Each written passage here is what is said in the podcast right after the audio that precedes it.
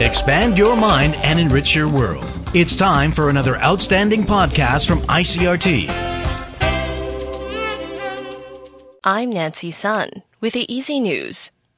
The Ministry of National Defense is hoping to purchase a coastal defense missile system from the United States.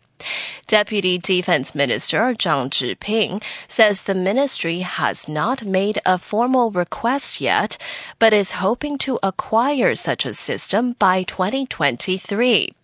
Zhang says the purchase is intended to boost Taiwan's defense capability, particularly its anti-ship capacity.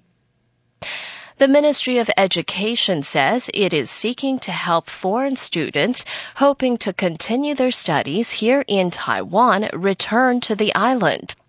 However, the ministry is warning that their return will be impossible until the government relaxes border restrictions and schools are equipped with adequate facilities for the mandatory 14 day quarantine of all returning foreign students. According to the ministry, it has asked universities and colleges to begin preparations for the return of stranded foreign students. The statement comes after several student organizations called on the government to allow students from Hong Kong to return to Taiwan for the spring semester.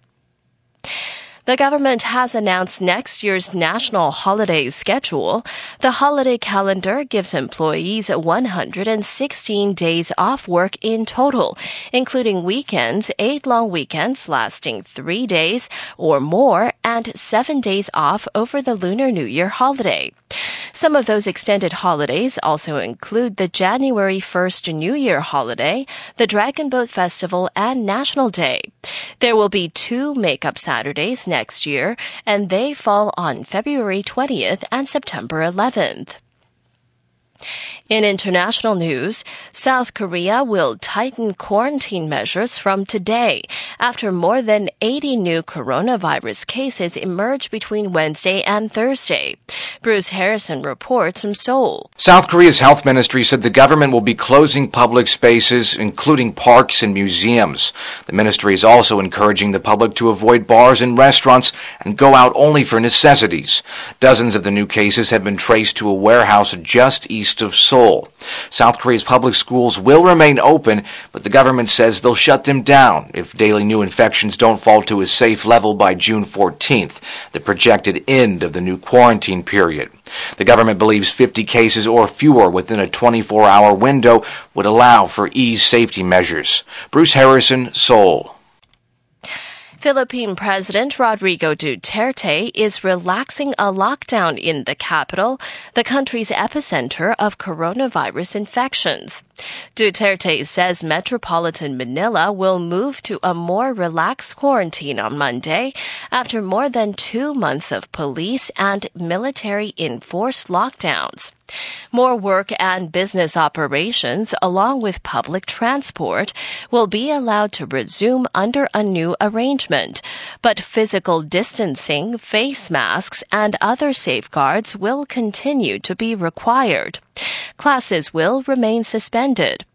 Duterte made the televised announcement hours after the Department of Health reported a single day spike of 539 infections, more than 60% of them in the capital.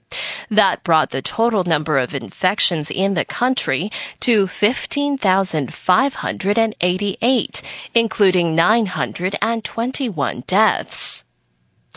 And host Britain says the next global climate talks will be held in Glasgow from November 1st to 12th, 2021. The UN talks were originally scheduled for this November, but have been postponed due to the COVID-19 outbreak. The meeting is regarded as an important moment to review progress since the Paris Climate Accord was agreed in 2015. Countries that have signed the Paris Agreement are due to submit new plans by the end of this year for curbing their greenhouse gas emissions. The European Union and several of its member states have pledged to prioritize recovery investment in low carbon industries. And that was the ICRT news. Check in again next week for our simplified version of the news, uploaded every day in the afternoon. Enjoy the rest of your day. I'm Nancy Sun.